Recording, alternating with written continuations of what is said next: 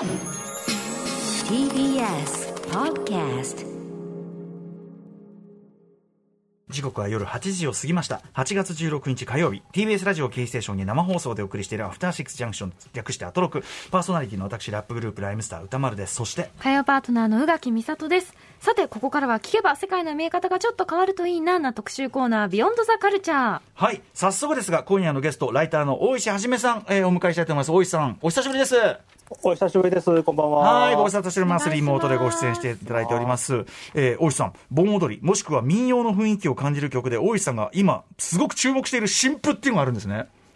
そうですね。これはもう、あの、僕があの説明するまでもないですが、藤井風の祭りという曲が、はい今。年3月にリリースされて、うんまあ、大きなヒットを記録しましたけど、はい。この曲ですね、あの、まあ、様々な祭りの要素が散りばめられていて、うん。その、まあ、祭り愛好家たちもですね、まあ、僕も含めて、まあ、大感動しているとうんう。いうんところなんですよね。はい。で、まあ、この曲、例えば、まあ、そのイントロからその忍笛のフレーズが入っていて、うん。まあ、祭りの雰囲気たっぷりっていうのもあるんですけど、歌詞が素晴らしくてですね、え例えばその、えー青森市のねぶたの、えーラッセーラーっていう掛け声が入っているんですが、うんうんそれがその閉じた心、今こじ開けな、開けなラッセーラというふうに、うんまあ、韻を踏みながらラッセーラに結結びついていったりとか、あと、えー歌詞の中で花祭り、夏祭り、生まれゆくもの、死にゆくもの、すべてが同時の出来事。うんこれ、この歌詞が、まあ、すごく日本人の死生観とかですね、はいそういったものもこう根本の部分が表現されている。うんうんだまあその祭りの風景を描いたポップソングってまあ古くからたくさんありますけど、はい。まあこう音楽面だけではなくて、うんその精神面も含めた祭り文化のですね、はい。さまざまな意味のアップデートがここで行われているっていうところがあって、うんまあ僕すごく大感動うんしましたね。まさにその聖者と死者と過去と現在と未来が一緒くたになったその瞬間としての盆踊り祭りみたいなねね。ことですもんね。ましかも、はい実はこの曲あのライムスター内でも非常に大きな反響を巻き起こしておりまして、うんあの要は一聴してべ G ファンクなんですよ。はいはいはいあはい、のーまあ、2090年代から2000年代についてものすごいトレンドになったドクター・ドレイが作った、その LA、うん LA ヒップホップのなんか一つの形で G ファンクというのがあって、だから G ファンクをすごくドメスティックなものに完全に読み替えてみせたというか、なるほどね。はい、だから、あ確かにっつって、完全に G ファンクなのに完全に日本の音楽だみたいな、うんそこにそうですね、G ファンクの哀愁って、やっぱりちょっと祭りの哀愁にちょっと近いのかもしれそうなですね。ないんですよ。だから、その、あの、あれがやっぱり日本人が聞いてもいいと思うのは、そういう情緒感が、やっぱ通じるとこもあったはずなんですよね、それはね。なるほど、なるほど。うん。だからそういう意味でもね、ヒップホップとしてもやられたっていうところがありますね。はい。ということで、じゃあ聞いてみましょうか。曲紹介、大石さんからお願いします。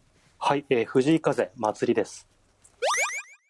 はい。藤井風さんで、祭り、えー、3月23日に発売された曲です。大石さはいん、。最高ですよ。最高ですね。なもう泣きそうですよね、ちょっとね。うん、歌詞本当素晴らしいし、やっぱヒップホップ観点から見ても、これほとんど、ふわりとかも含めて、俺はラップとしても優れてると思う、もう、これは。っていうは解説をまあずっと聞きながらしてました。こことかほら、もうすごいからラップとしてみたいな感じで。うんよくね、D さんが言ってますもん、藤井風みたいな、ああいうすごい、本当に嫌になるっつって、もううん、すごすぎるっつって、はい。ということで、えー大石さんが注目している、まあ、盆踊り、民謡の雰囲気を感じさせる、そのイズムを、えー見事に現代に蘇らせた、えー新婦、藤井風さんの祭り、お送りいたしました。ということで、今夜の特集いってみましょう。こちらです。夏でいい祭りでいい盆踊りでいい。ジャパニーズトラディショナルダンスシーン盆踊り最前線レポート2022 by 大石はじめさん日本の夏。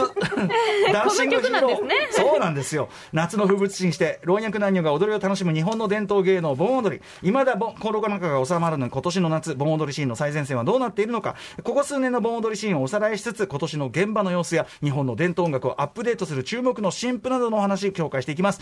えちなみに今バックで流れているのは荻野目洋子さん。皆さんご存知1985年の大ヒット曲「ダンシングヒーロー」です、しかしこの曲日本の各地の盆踊りでこの曲バックに老若男女踊りまくってる、もう現在現代盆踊りシーンのもう定番曲ですはいということでこの話も2016年に私ウィークエンドシャッフル時代にこの方に教えていただきました改めましてゲストのご紹介ですはい。当番組で盆踊りといえばこの方。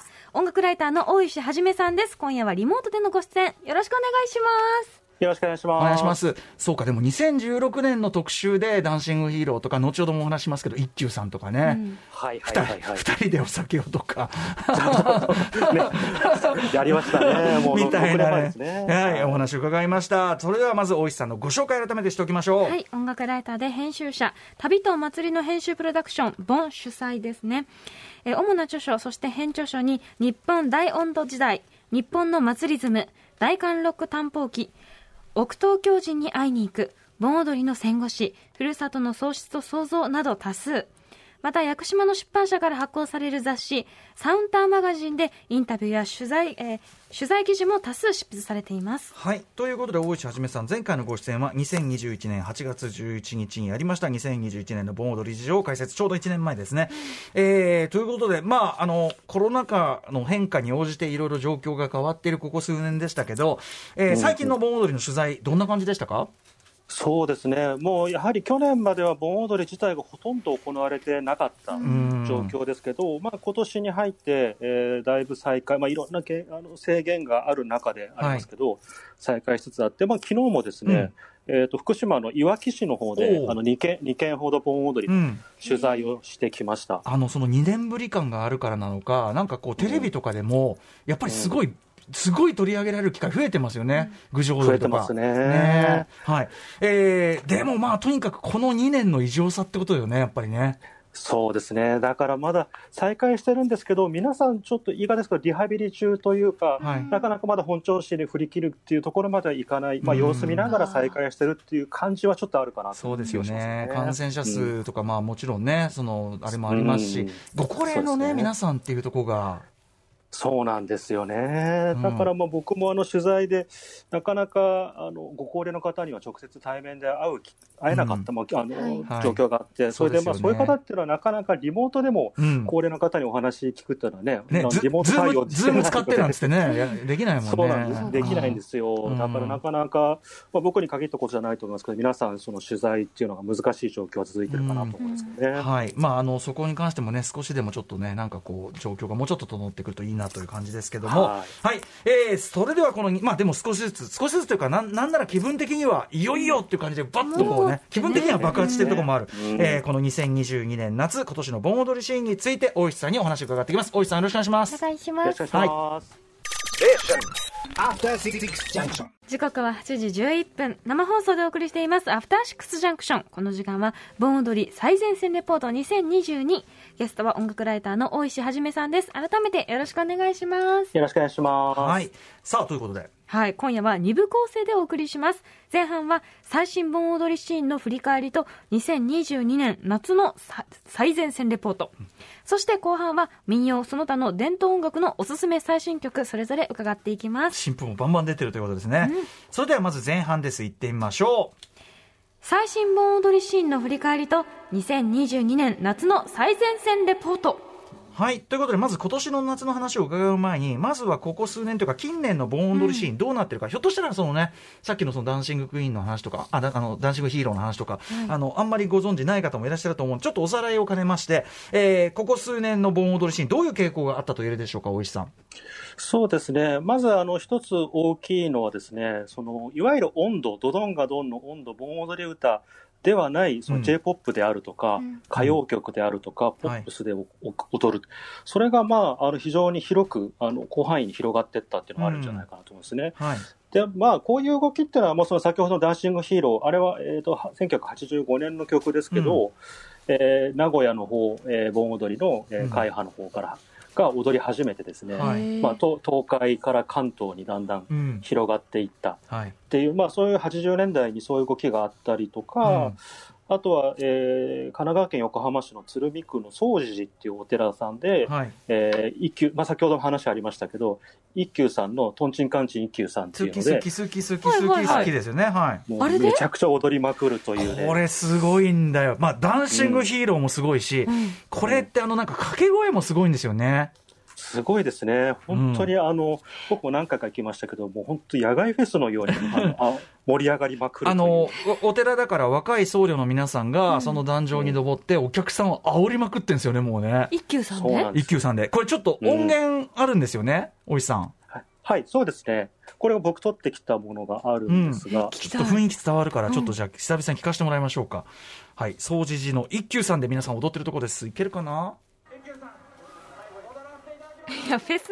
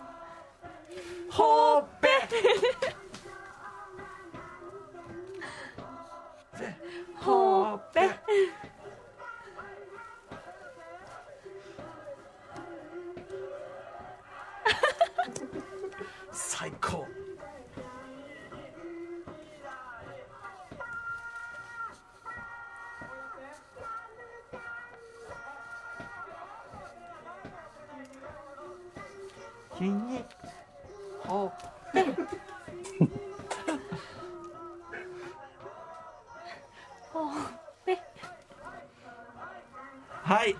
ということで、あのウィークエンドシャッフル時代もかけさせていただいた神奈川県総持寺というところでやっている一休さんを使った、まあ、盆踊りというかな、盛り上がり、うん音源を、うん久々にね、かけさせていただきました。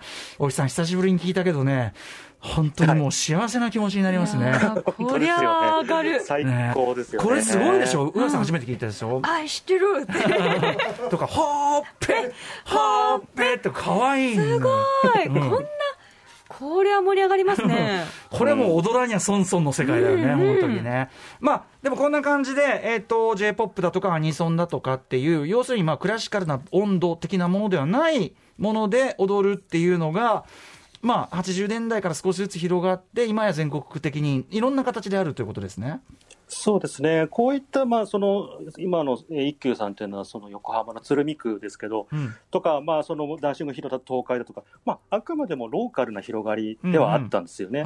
ただそれが、まあ、その SNS 以降で、うんまあ、いろんな地方に飛び火したりとか、はい。なんかそういう、あの歌謡曲とかアニソンで踊ってもいいんだみたいな傾向が割と全国的に広がっていってるっていう状況はあるんじゃないかなと思いますね。はい。歌謡曲、アニソンで踊るという流れ。うんえーこれ、実は2つほどあれなんですね、大きなこうポイントになる、こうキーはいキーパーソンというか、キーの、あキーパーソン、はいキーイベントというか、があるんですかね。うんうんはい。そうですね、僕があの、まあ、ちょっと考えているのが2つあるんですが、うん1つが、その著述家の岸野雄一さんという方がいらっしゃいますが、はい。まあ、その岸野雄一さんが、えーメガ本、メガヒッツ本踊りっていうのを提唱してるんですね。うんうんで、これ何かっていうと、まあ、例えば、セックスピストルズのアナーキン・ザ・ UK とか、えー、と T-REX のメタルグルーを、えー炭鉱節の振り付けで踊るとか、えーへー。要するにそういうロッククラシックとか、うん。なんかそのアメリカンあのポップヒッツみたいなものを、ガンガン DJ スタイルでこうミックスしていって、はい。それで、えー踊りを踊るっていう、そのメガボンっていうものを、まあ、提唱して、まあ、うんいろんな地域で、えー、うんあの行われるようになったんですね。えで、まあ、それおそらく2010年代、まあ、半ばぐらいから。岸野さん、そういうことをまあ始めたと思うんですけど、まあ、同時期であれば、あのこの番組でもおなじみのはい DJ の福武,、福武さんが、はい。うんえー温度ミックスっていうものを、うんうんえーやるようになったりやってた、はい。うん。ですね、で福さ福武さんの温度ミックス CD も2015年に出てるんですよ、ね出てますね、そうだ、音源化されてるんだ。うんはいはい。そうなんですよ。だから、まあ、福武さんが例えばクラブでやってらっしゃったようなことを、例えば盆踊りうん。のが、えー方面にも広げていったという言い方もできるかもしれないし、うんうんまあ、そういうふうなのがいろんなこう同時多発的になんかその、えーメガヒッツ盆踊りみたいな傾向が、うんうんまあ、あの数年前から広がっていった、うんこれがまあ一つ大きな起点のかなと思うんでますあ、ね。少なくとも試みとして、やっぱ福武さんがとにかく速いし、鋭いのは間違いないですね。福武さんは早いし、そうですね、クオリティとか、やっぱかっこよかったですからね、そうなんですよね。福武さんはやっぱその DJ として優れてるから、その曲として並べた時に浮かび上がるグルーブとか文脈が、やっぱめちゃくちゃ段違いで、こう、なんていうか、かっこいいし、踊れるし、鋭いんですよ、なんかね。そうなんですようんね。またちょっと、うん。はい。まあ、福武さんのやっぱり活躍っていうのもすごく大きいうんうんと思うんですけど、あともう一つあるのが、その中野駅前大盆踊り大会っていうのは東京でやってる盆踊り、いまだに大盛りですね、はい。そうなんですよ。で、これかなり早い段階から Perfume とか、うんうん。えっ、と、キャリーで踊るっていう盆踊りをやってたんですね。うんうんでおそらく2000、まあ、この盆踊り自体が2013年からまあこういうリニューアルして、はい。まあ、そのぐらいの時期から始めていたと思うので、はいえーまあ、それが一つ大きかったやっぱ中野ブロードウェイ、オタクの聖地のお膝元というのもあるんですかね、やっぱね。うんそれもあると思いますね。うんうんうんで、この辺のメガボンだったり、中野だったりっていう動画が、やっぱツイッターとかでかなりバズってたうんんで、うんうんまあ、それによって東京以外にも広がっていったっていうのは言えるんじゃないかなと僕は思います、ね。そうか、そうか。やっぱその、うん YouTube とかの、なんていうのかな、映像で、僕もね、こうやって音源とか映像を見ることで、うわ、こんなシーンが楽しそうっつってね、うちでもやってみようってね。うんなれ今まではローカルな動きだったのが急激に広がるのは明らかにそれはありますね、SNS とかでね。そうですね。うんはい。ということで、まあ、そんな動きがまず一つありましたというのを皆さん押さえておいてください。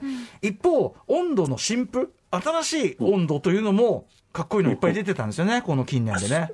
そうなんですよね。まあ、いわゆるその民謡文脈の温度っていうのは常に毎年出てるわけですけど、ええまあ、ここ数年であれば、まあ、ちょっといろんなアプローチの温度曲っていうのが出ていて、うん例えば、えーサニーデイサービスのファッキュー温度かっこいいよ、これ。名曲ですよね。最高。うん。これが2018年、 FUCK YOU 音頭最高だから、上橋さんも絶対おすすめ。めっちゃかっこいい。うん。はい。そして、まあこういう、これはね、もう、タイトルの通り、 FUCK YOU 音頭って、感じだけど、そうですね。で、まあ、あの、サニーデイサービスの曽我部さんもまた、えーうん。ソロでも、えー音頭をやっていたりとか、うん。まあ、すごく積極的に音頭の曲をやってらっしゃいますよね。で、ん。はい。あとは、まあ、その民謡クルセイダーズってバンドが、えー民謡とか温度とかをやって、はい。まあ、ラテン調にあるバンドですけど、うん。この番組でもね、でライブしてねそうです。はい。うん。ですよね。で、今もう日本の野外フェスの常連になりつつあり、うんうん。まあ、あの、ヨーロッパとかでもかなり大人気になっちゃってるっていう、あまあ、そういうのも一つ、えー影響としてあるかもしれないなっていう感じですね。あ。はい。えー、で、まあ、そんな感じで、新しい、こう、なんていうかな、盆の踊りのシーンというのはね、えー、まあ、シーン、イベント的にも楽曲的にも盛り上がってはいたんですが、ただコロナ禍ですよね、2020年から2020年、この2年間。どうだったんですか、盆踊り。まあ、各地で中止はもちろん中止でしたよね、やっぱね。そうですね、やっぱきつかったですよね、ここ2020年からは。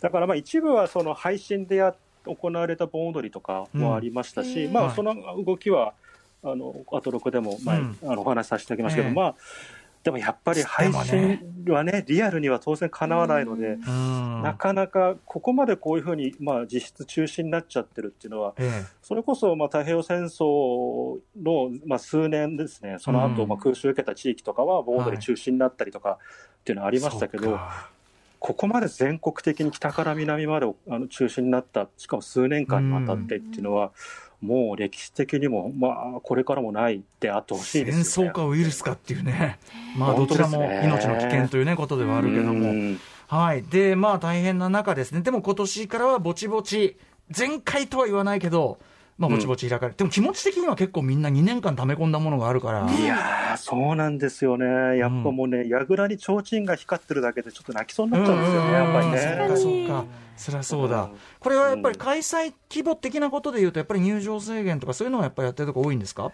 もうほとんど制限だったり、うんあとまあ入り口でその体温を測ったり、はいまあ、消毒があるのはもちろんですし、うんうんまあ、あのほとんど、まあ、全てと言ってもいいと思いますけど、何らかの感染症対策をやってると思います。ね。うんうん。まあ、という意味では、まあ、100%戻ったとはと、まあ、言い難いけども、うん。うん、でもまあ気持ち的には、そうですね。あとやっぱりこうやってちょっとずつあの再開に向けた希望が持てるようになると、なんていうかこう、アフターコロナのコロナが終わった後に対してのなんかこう、希望とか、うん、じゃあこういうことをやろうみたいな、なんかビジョンとかよ,、うやく持てますよね。うん。だからまあそういう意味でも、ちょっとずつ明るくなってきたかなという感じは僕はしますね。あのなんていうかな、今年の特にその感染状況がまだ広がってる中での、このぼ盆踊りとかでも開催して、まあ、その気をつけながらの開催で、うん。多分今年の夏が終わってみた後のいろんな結果とか、例えばどれだけこう地方に感染が広がってしまう、はい。どこまで防げて、うん。どこまで広がったのかと、うん。なんか結構、今年の結果踏まえて、さらにっていう感じもあるのかなって気がしましたけど。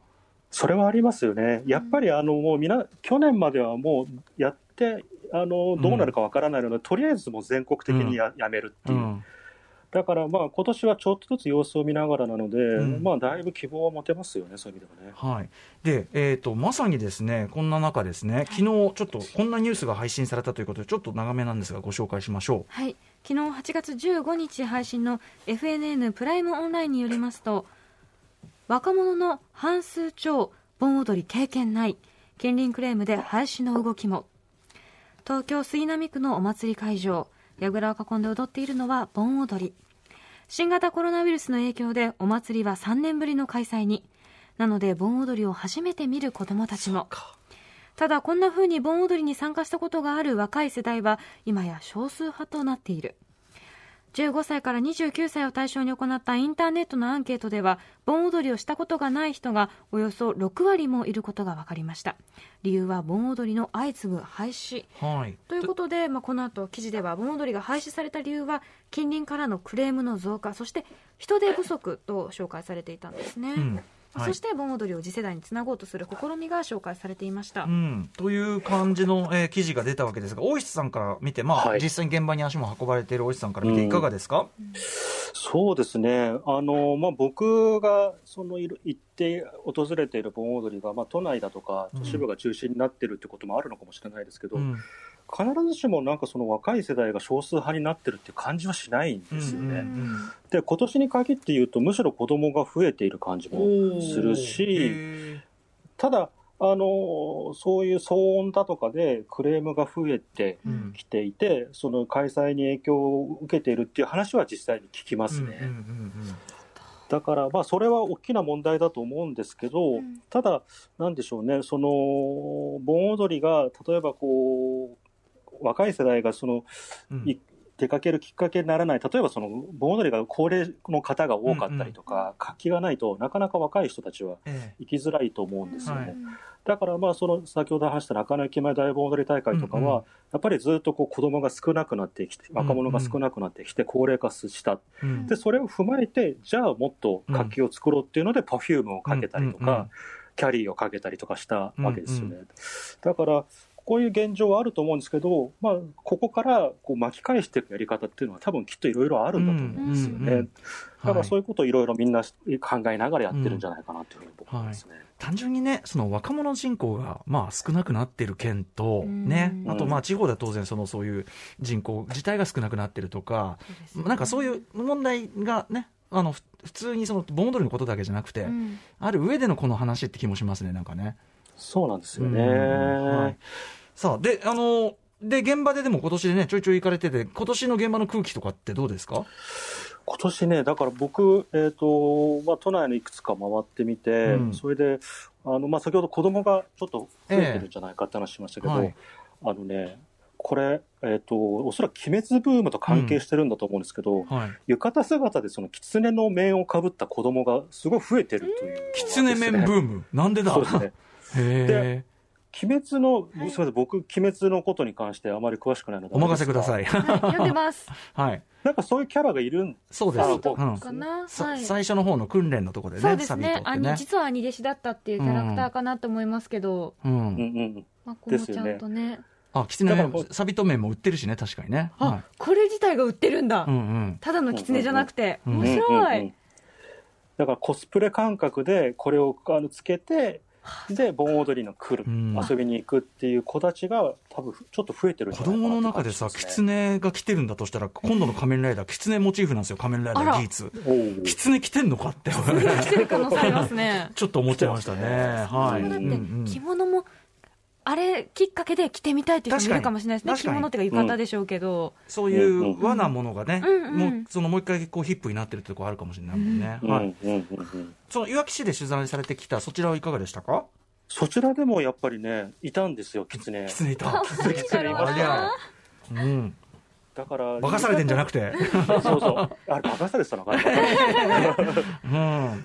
でも浴衣ってどうしても今までだと、うん。あの親が子供にちょっとこう浴衣を着せたいみたいな、うんはい。まあ、お子さんが着せられてるみたいなパターンって結構あったと思うんですけど、なんかね、今年は能動的になんかこう浴衣を着たい。やっぱ着たいんだ。マジでだからさっきの宇垣さん言ったのマジかもしれない。ね鬼滅のあの格好がしたい、あれ何、うん。みたいなのもしかしたらあるかもしれないですね。いやあそうると思いますよ。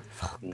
あと若い人もさ、その若い人向けの、あの浴衣みたいのを売売ってるカジュアルなやつうん増えて展開してる点があるから、なんかそこもなんか、うん僕が若い頃とかに比べると、着やすくなってるかも、うん、なんかそのファッショナブルなものとして定着してる感じもなんかありますけどね。うんうん。本当ですね。うん。はい。さあということで、さらにですね今年の注目の盆踊りトピックとして、これ、僕知らなかったんですけど、SNS で7月末に話題になった、ボトムズ温度、うん。これは一体、はい、ボトムズね、はいあのーまあ、80年代のアニメなんですよ、ロボットアニメで、はい。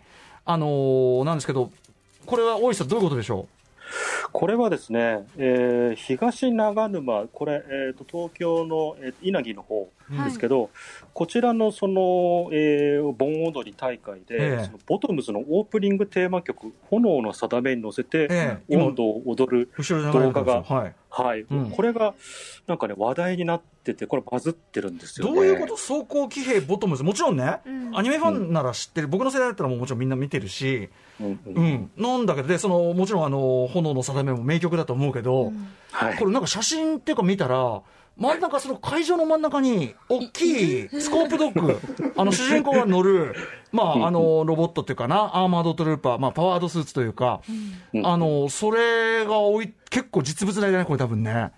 かうん。かっけえとは思いますけど、かっこいいっすかっよね。けえとは思うけどこれ何？これね、えっ、と、メカ、その、ボトムスのメカデザインの、あの、大河原邦夫さはいん大川邦夫さんガンダムのとこでもおなじみはい。の地元がこちららしいんですよね。なるほど。大河原邦夫さん。うん。それで、まあ、それ縁から、もともとボトムズのこのロボットが設置されている、うんうん。あ、でもともと、もともとあるんだ。そうか。あるらしいんですよ。も。ともとあるんだ。あこれのためにあったわけじゃなくてもともとあって、うんうんあー。うん。なるほどね。えでもこれ知らない方はもうそれなりにいそうですけどね地元の人はでも多分もうそのボトムスコープドッグ置いてあるから、確かにただ認知度は他の土地よりは高いんじゃない？あったら気になるもんね、うんうんうんうんでも大河原さん他にもいろいろさ、だもちろんガンダムもそうだし、ダグラムとかいろいろあるんだけど、スコープドッグか。やっぱでも多分実物の代がしやすいんだろうな。うんうんかっけえ普通にこれ見に行きたい。かっこいいですよね、これね。うん。でもそういう怪現象が。え、これは今年からなんですか？なんだと思いますけどね、これもなんかき突然 SNS でこう流れてきて、うん。しかもとんでもないバズり方をしてたので、僕も初めて知ったんですけど、うんでも、これ行ってみたいですよね。確かにさ、今、あの、炎の定め、リズム的に盆踊り乗せやすいかもしれない。いけるかもしれない。面白そうでもなんかそういうさ、ご当地、なんていうの、ポップカルチャーに関わったご当地ものって結構あるから、うんそれと絡めたのって今後も出てきうりますよね。例えば、うんうんわかんない、サザエさんでもいいし、ん。その、ん。ゲゲゲの鬼太郎でもいいしとか、まあ、そういうのあるのかな？あるのかもしれないし、あのもっと新しいもので。私の地元鉄人28号ありましたからいいその周りでっていうのもあるかもしれないですよね、うんうん鉄地元っていうかあの学校の近くですけど。鉄人ダンス。うん。鉄人ダンス、あるかもしれないし。はあ。でもそういうあのポップカルチャーと絡める動きは今後もね、絶対あるあるかもしれないですね、それはね。うんうんうん。ですね。さらに、えーアニソンで踊ってる例として、これも、まあ、アニソンの温度として、ある意味最も有名というか、なんというか、うんえーはい、パタリロのクックロビン温度、これで踊るっていうのもあったんですね、今年。そうですね、これは、えー、とコロナ前にも踊ってたと思うんですが、この神田明神の納涼祭り、これが8月10日から、えー12日まで3日間うん。行われたんですが、うん。そちらでアニソンで踊るその盆踊りタイムというのがあって、えでこれは、えー、とコロナ前も僕行ったんですが、まあまあ楽しいんですよ、うん。これが。う。でね、クックロビン温度、これ、クックロビン温度のあのあの振り付けで踊るとですね、うん。あのもう嫌顔なくテンション。あの要はさそうそうそうあの全体を完全に倒す前にね、誰がこうしたクックロビンってこういくわこけだ。れだってはい。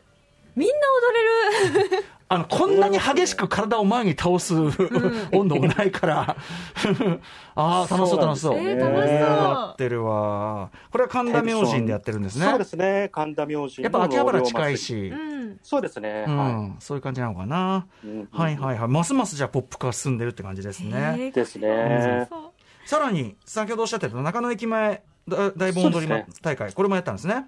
そうですね、この間行われていて、で、これはですね、まあ、2018年に、まあ、その DJ スタイルでボンえー盆踊りタイムが行われたんですが、うん。その中で、えーボンジョビのリビング女プレイヤーを、はい。えーかけた方がいて、ボン、ボンを、ボンの、ボンジョビ。うん。そうですね。で、その、えーリビングオナプレイヤーで踊りまくるという動画が SNS でバズって、バズった。えーボボンジョビ、えー本体の、えー、ツイッターアカウントが反応するというですね、なんだこの記載はってね。届いちゃった。うん。何をやってんのこいつらはみたいな、そうでしょうね。だけど楽しそうだぞみたいのうん。がバズったというのが中野なんですけど、はい。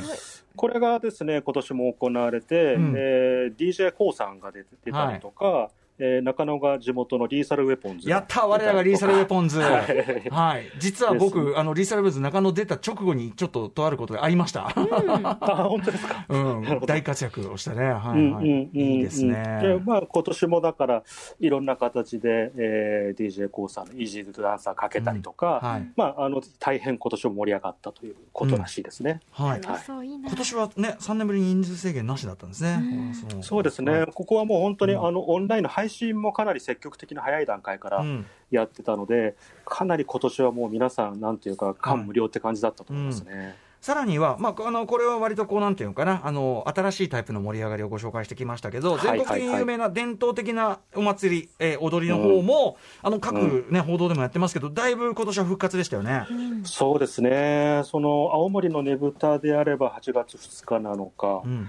えーこれもまあ3年ぶりに再開催されて、やっぱりこのねぶたができたっていうのは、かなりいろんなあの祭り関係者、勇気づけたんじゃないかなと思うんですよね、うんはいやっぱり人数も多いですし、あのーまあ、通常であれば密な状態。うん。でまあ、その対策を取りながら、マスク着用だったりとかですね、まあ、そういう対策を取りながらねぶたが開催できた。うん。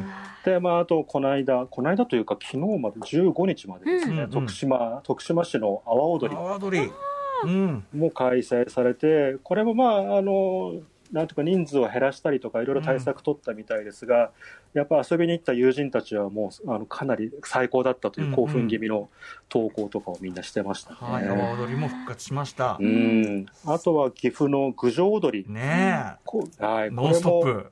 ノンストップで、本来であれば、徹夜踊りというのがうん朝までやるんですが、えー、すごい。うんそう、これもね、本当最高なんですけど、まあ、あの今年は午前1時、まあ、十分遅いですが、十分だよ。行われた。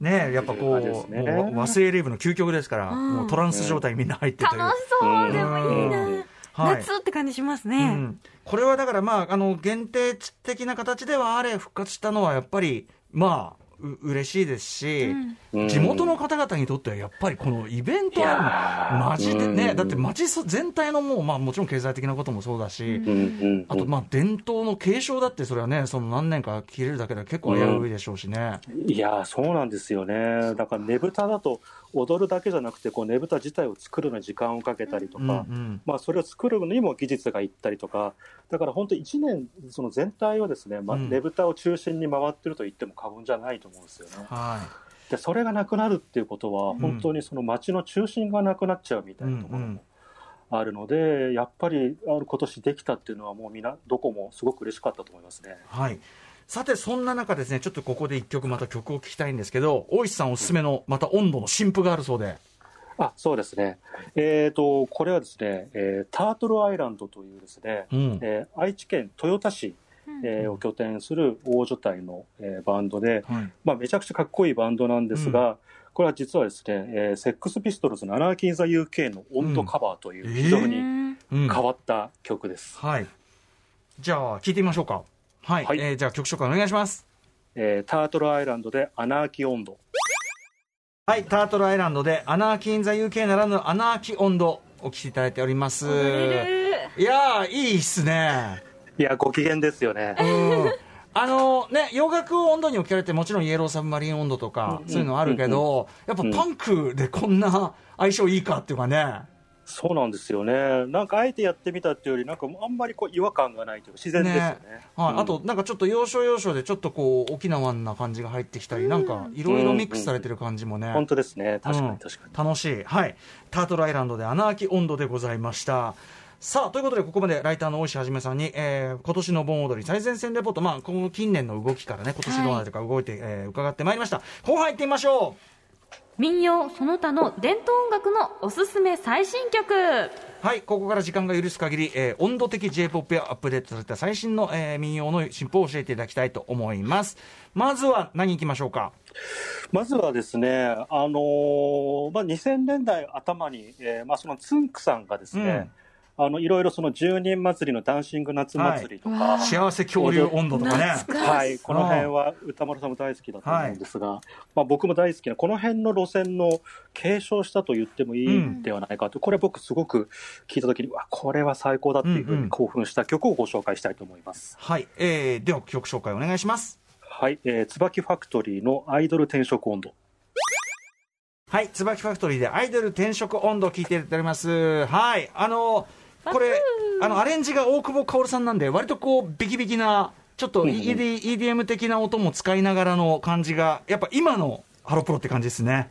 最高ですね、うん。これも歌詞が非常に良くて、うん。まあ、アイドルが私の転職であるということを歌ってるんですけど、なんかそのポジティブな感じが、はい。ちょっとこう、南春夫イズムというか、ああの温度のある種のこう、なんていうか、あの明日に向かっていこうみたいな、あ、確かに、あポジティブなあところと、ショショービズ、なんていうかな、そのショービズポジ超ポジティブでいうと、お客様は神様ですかんっていうかさ、確かに、うんうん。南春夫さん的な、そうなんですよ、はいはい。これはだからあの変化球と思いながら、実はある種の温度の直球というか、確かに。スタンダードを言ってるっていう感じは僕はしましたね。温度のね、日本歌謡曲のその、もう伝統もありますから、年、やっぱね、何曲か出てくれないと困りますね、毎年ね。本当ですね、はい。うん。続いて、行ってみましょうか。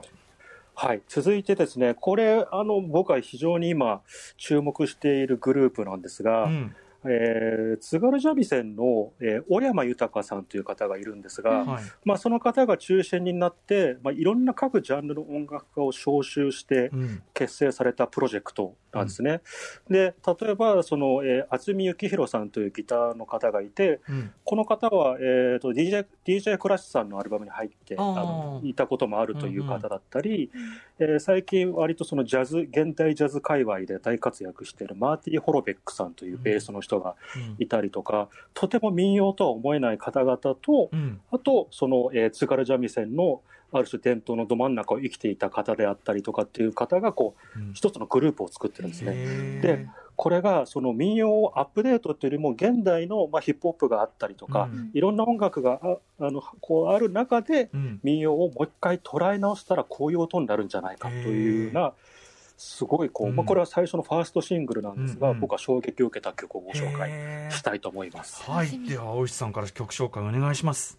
えー東京民謡クラブで東地市。はい、えー東京民謡クラブで東地市聞いて、聞いていただいております。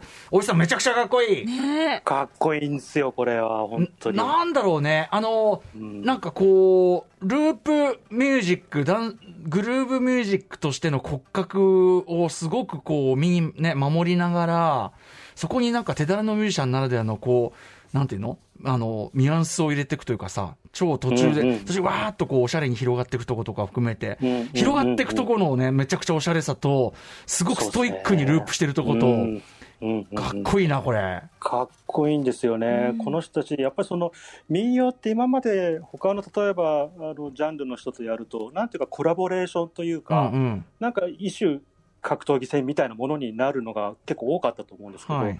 この人たちの場合は、まあ、いろんなジャンルの人たちが集まりながら、何かこう一つのビジョンというか、今の東京の音を作ろうとしてるっていう感じがするんですね。だから、変に民謡をアップデートしようっていう、なんかはい肩肘張る感覚とは違うというか、うんうん。なんかその東京の生活の延長上でこういう音を鳴らしてるっていう感じもしますし。僕はすごく注目してくるグループですね。なんかね、あの、既存の音楽像にあ、なんか、の上にむ、なんか無理やり乗っけたってよりは、もともと民謡とか、そういうものが持ってるグルーヴ感の上に、なんていうか、を、なんかやってる感じっていうのかな。そうですね、うんまさにですね、そこから拡張させてってるっていううかね。ん。グルーヴそのものがかっこいいんだからさ、っていう、なんか、その感じが、はい、すげえかっこいいっす、これ。やられた。東京民謡クラブ、東地市。ま、まずはこれ、4月29日に出たばっかだから、まずもう、これが出発点なんですね。そうですね、へでーライブもたまに、あのまあ、とにかく忙しい人たちの集まりなので、うんうんなかなかライブはできないようですが、うんうんまあ、またやることもあると思うので、その時はライブも本当にすごいので、で聞いてみたい間違いない。ね皆さんご覧いただきたいですね。ちょっと注目したいはいと思います、東京民謡クラブでした。さあ、はいもう一曲いきましょうか。はい、続いてですね、これもあの非常に僕が、えー注目している、これは歌い手さんで、うん。まあ、中西レモンさんという方がいるんですが、はい。この方、まあ、東京を中心に活動している歌い手の方なんですけど、まあ、あの東京の大和町、えー八幡神社大盆踊り盆踊りとか、うんまあ、先ほどの中野だったりとか、はい。いわゆる新しいスタイルの盆踊りにはちょっともう欠かせない歌い手の人になってる中んですね。西レモンさん。はい。はい、うん。で、まあ、あの盆踊り文化の非常にこうディープな研究者でもある人なんですが、うんうんうんまあ、ちょっとまずは聞いてもらった方がいいかもしれないですね、この人は。では、曲紹介お願いします。えー中西レモンで、荒廃節。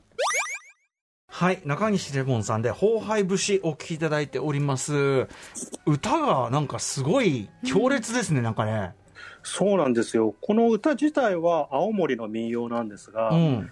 やっぱりこの中西さんの歌声がかなり強烈ですよね。な強い。んかキャラクターが強い。だから、このバックのちょっとブルージーなこの感じも相まって、なんかちょっと怪人が現るっていうか、うん、なんか怪しい雰囲気も含めてすげえかっこいいです。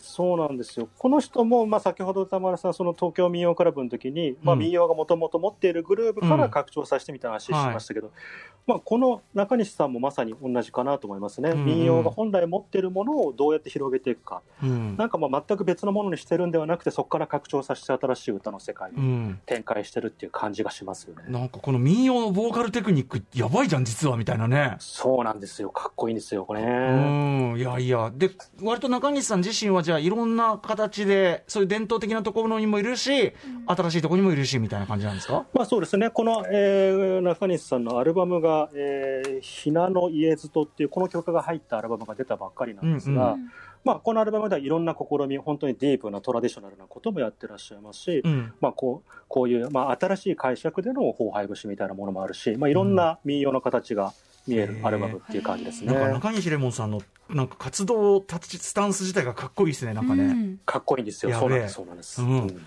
はい、中西レモンさん、荒廃節をお聴きいただきました。アルバムも出たばっかり日本民謡集、ひなの家ずと。で、4月31日ですからね。まだ出たてほやほや。はい、ということで、だんだんちょっと時間が差し迫ってまいりまして、大石さん、えー今後注目の盆踊りやお祭りなどありますか、そうですね、あの先ほどタートルアイランドの曲かけましたが、まあ、あのバンドが主催する橋の下世界音楽祭という大きなお祭りが愛知県豊田市で、えー9月2日から4日にかけて行われます。はい。で、まあ、このクロスオーバー的な盆踊りの、まあえー近年の、まあ、一つ象徴的なお祭りの一つかなという感じなんですが、今年はですね、えーとまあ、2018年以来の開催なんですけど、はい。えー今年は下山とかジャガタラ、うん。あとラフィンノーズが出るというですね、ええなんか、でなおすごいことになってる出んですよね。るにしてもなんかすごい渋渋くてあ味が濃いっていうか、濃い味が濃い味が濃いおじさんたちが。り そうなんです、うんうん。でまあそういう民族芸能古典芸能もちろん盆踊りもやりますしさっきの穴木温度も当然かかってみんなで盛り上がるかなという感じですへねー。攻めてる、はい。意識的に攻めてる感じですね、ここはね、橋の下ですね。はい。はい。さらに、さらにですね、えーこれ錦糸町河内温度、はい。これ前以前歌丸さんにも来ていたきました。はい。はい。うん、楽しかった。あれが、はい、あれがですね、9月24日に、えーまあ、なんていうか、かなり人数を限定した、えー500人限定で盆踊りが行われると。あの規模、いつもの規模からすればだいぶ縮小ではありますね、それはね。そうなんですよね。で、なおかつ、まあ、すでにこの500人予約が埋まってしまったようなもう今からはちょっといけないんですが、うんうんまあ、こういう形で再開されたので、まあ、来年以降の、うんまあか、本格的な活動再開にまあ向けて、ちょっといろいろ一歩一歩進んでるっていう段階かなという感じですね。あはい。周りの飲食エリアっていうかね、その周りは盛り上がってる感じは味わえるでしょうからね、多分行ってもね。かもですね。はい。はいうん見ることはできるんですそうね、。錦糸町ね。はい、そうですね。はい。えー9月24日でございます。ということで、えー徐々に復活しつつあるボーリング盆踊りね、このムードというのは伝わったんじゃないかと思います。最後に大石さんからぜひお知らせことなどお願いします。はい、えーとですね、もうこれ、毎回あの出るたびに告知させていただきながら、なかなか出ていないですね、屋久島をテーマにした本というのが、えええー作ってまして、まあ、内容のソングラインというタイトルで、うん。えー年内には確実に出るかなと。なるほど。という感じで、これ。がもう僕の新しい次の著作という感じですね。はい。これもね、あの前からお話伺ってるいやまあ当然ね、コロナ禍で取材なんかも大変だったでしょうしね。そうなんですよね。はい、はい。まあ、もちろんこの本のじゃあタイミングでもお話伺わせてください。屋島。はい、うんありがとうございます。ということで今日は夏だ祭りだ盆踊りだ盆踊り最前線レポート2020お送りしました大石さんありがとうございましたありがとうございました。ありがとうございました。After Six Junction.